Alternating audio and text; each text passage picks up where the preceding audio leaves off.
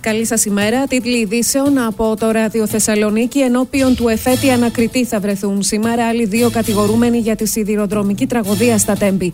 Πρόκειται για τους δύο σταθμάρχες της Λάρισας που έφυγαν νωρίτερα από τη βάρδιά τους. Ο επιθεωρητής του ΟΣΕ, που ήταν υπεύθυνος για τις βάρδιες και ο οποίος πήρε αναρωτική άδεια την επομένη της τραγωδίας, θα απολογηθεί στις 30 Μαρτίου. Χθες από το κατόφλι του ανακριτή πέρασαν τρεις εκπρόσωποι των σιδηροδρομικών, παρέδωσαν φακέλους με εξώδικα και επιστολές που είχαν στείλει στις αρμόδιες αρχές σχετικά με τα μέτρα ασφαλείας που δεν ίσχυαν. Βαρύ το κλίμα για τον Ανδρέα Λοβέρδο μετά από τις αποστάσεις που έλαβε από τη θέση Ανδρουλάκη περί κυβέρνησης συνεργασίας με αρχηγό τρίτο πολιτικό πρόσωπο και όχι Μητσοτάκη ή Τσίπρα. Όταν πάμε στις εκλογές και απορρίπτουμε πρόσωπα, πρέπει και να προτείνουμε πρόσωπα, ανέφερε χαρακτηριστικά, προκαλώντας αναταράξεις στη Χαριλάου Τρικούπη. Στελέχη του Πασόκ έλεγαν πως είναι πολιτικά παράδοξο ο Ανδρέας Λοβέρδος να έχει κοινέ αγωνίες με τον Γιάννη Οικονόμου και τον κύριο Σκέρτσο.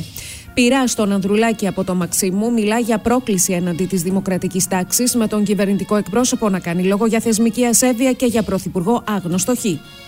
Στον πρόεδρο του Ελεγκτικού Συνεδρίου σήμερα ο Αλέξης Τσίπρας, η συνάντηση πραγματοποιείται εν ώψη των εκλογών. Στις Βρυξέλλες, το Συμβούλιο των Ηγετών κάλεσε Κομισιόν και κράτη-μέλη να παραμένουν σε ετοιμότητα για στον τομέα της ενέργειας. Ζητά επίσης την Επιτροπή να αποτιμήσει τα έκτακτα μέτρα που ελήφθησαν και όπου κρίνεται αναγκαίο να παραταθούν.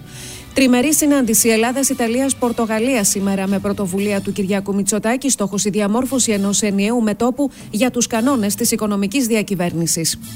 Σήμερα το πρωί ανακοινώνεται το ύψος της επιδότησης του ρεύματος για τα νοικοκυριά από την κυβέρνηση. Η Τουρκία πρέπει να πάρει τα F-16, δήλωσε ο Αμερικανός Υπουργός Εξωτερικών. Ταυτόχρονα όμως ξεκαθάρισε ότι οποιοδήποτε εξοπλισμός ή τεχνολογία δεν μπορεί να χρησιμοποιείται για την προώθηση εντάσεων. Είχε προηγηθεί ο γερουσιαστής Μενέντες, ο οποίος τόνισε ότι η τουρκια δεν αξίζει να αγοράσει τα F-16. Σε ισχύ τίθενται από το μεσημέρι τα μέτρα της τροχέας εν ώψη της αυριανής παρέλασης.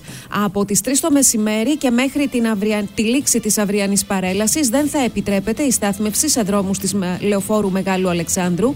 Αύριο θα υπάρξει και απαγόρευση κυκλοφορίας. Δείτε τα όλα αναλυτικά στο arthes.gr.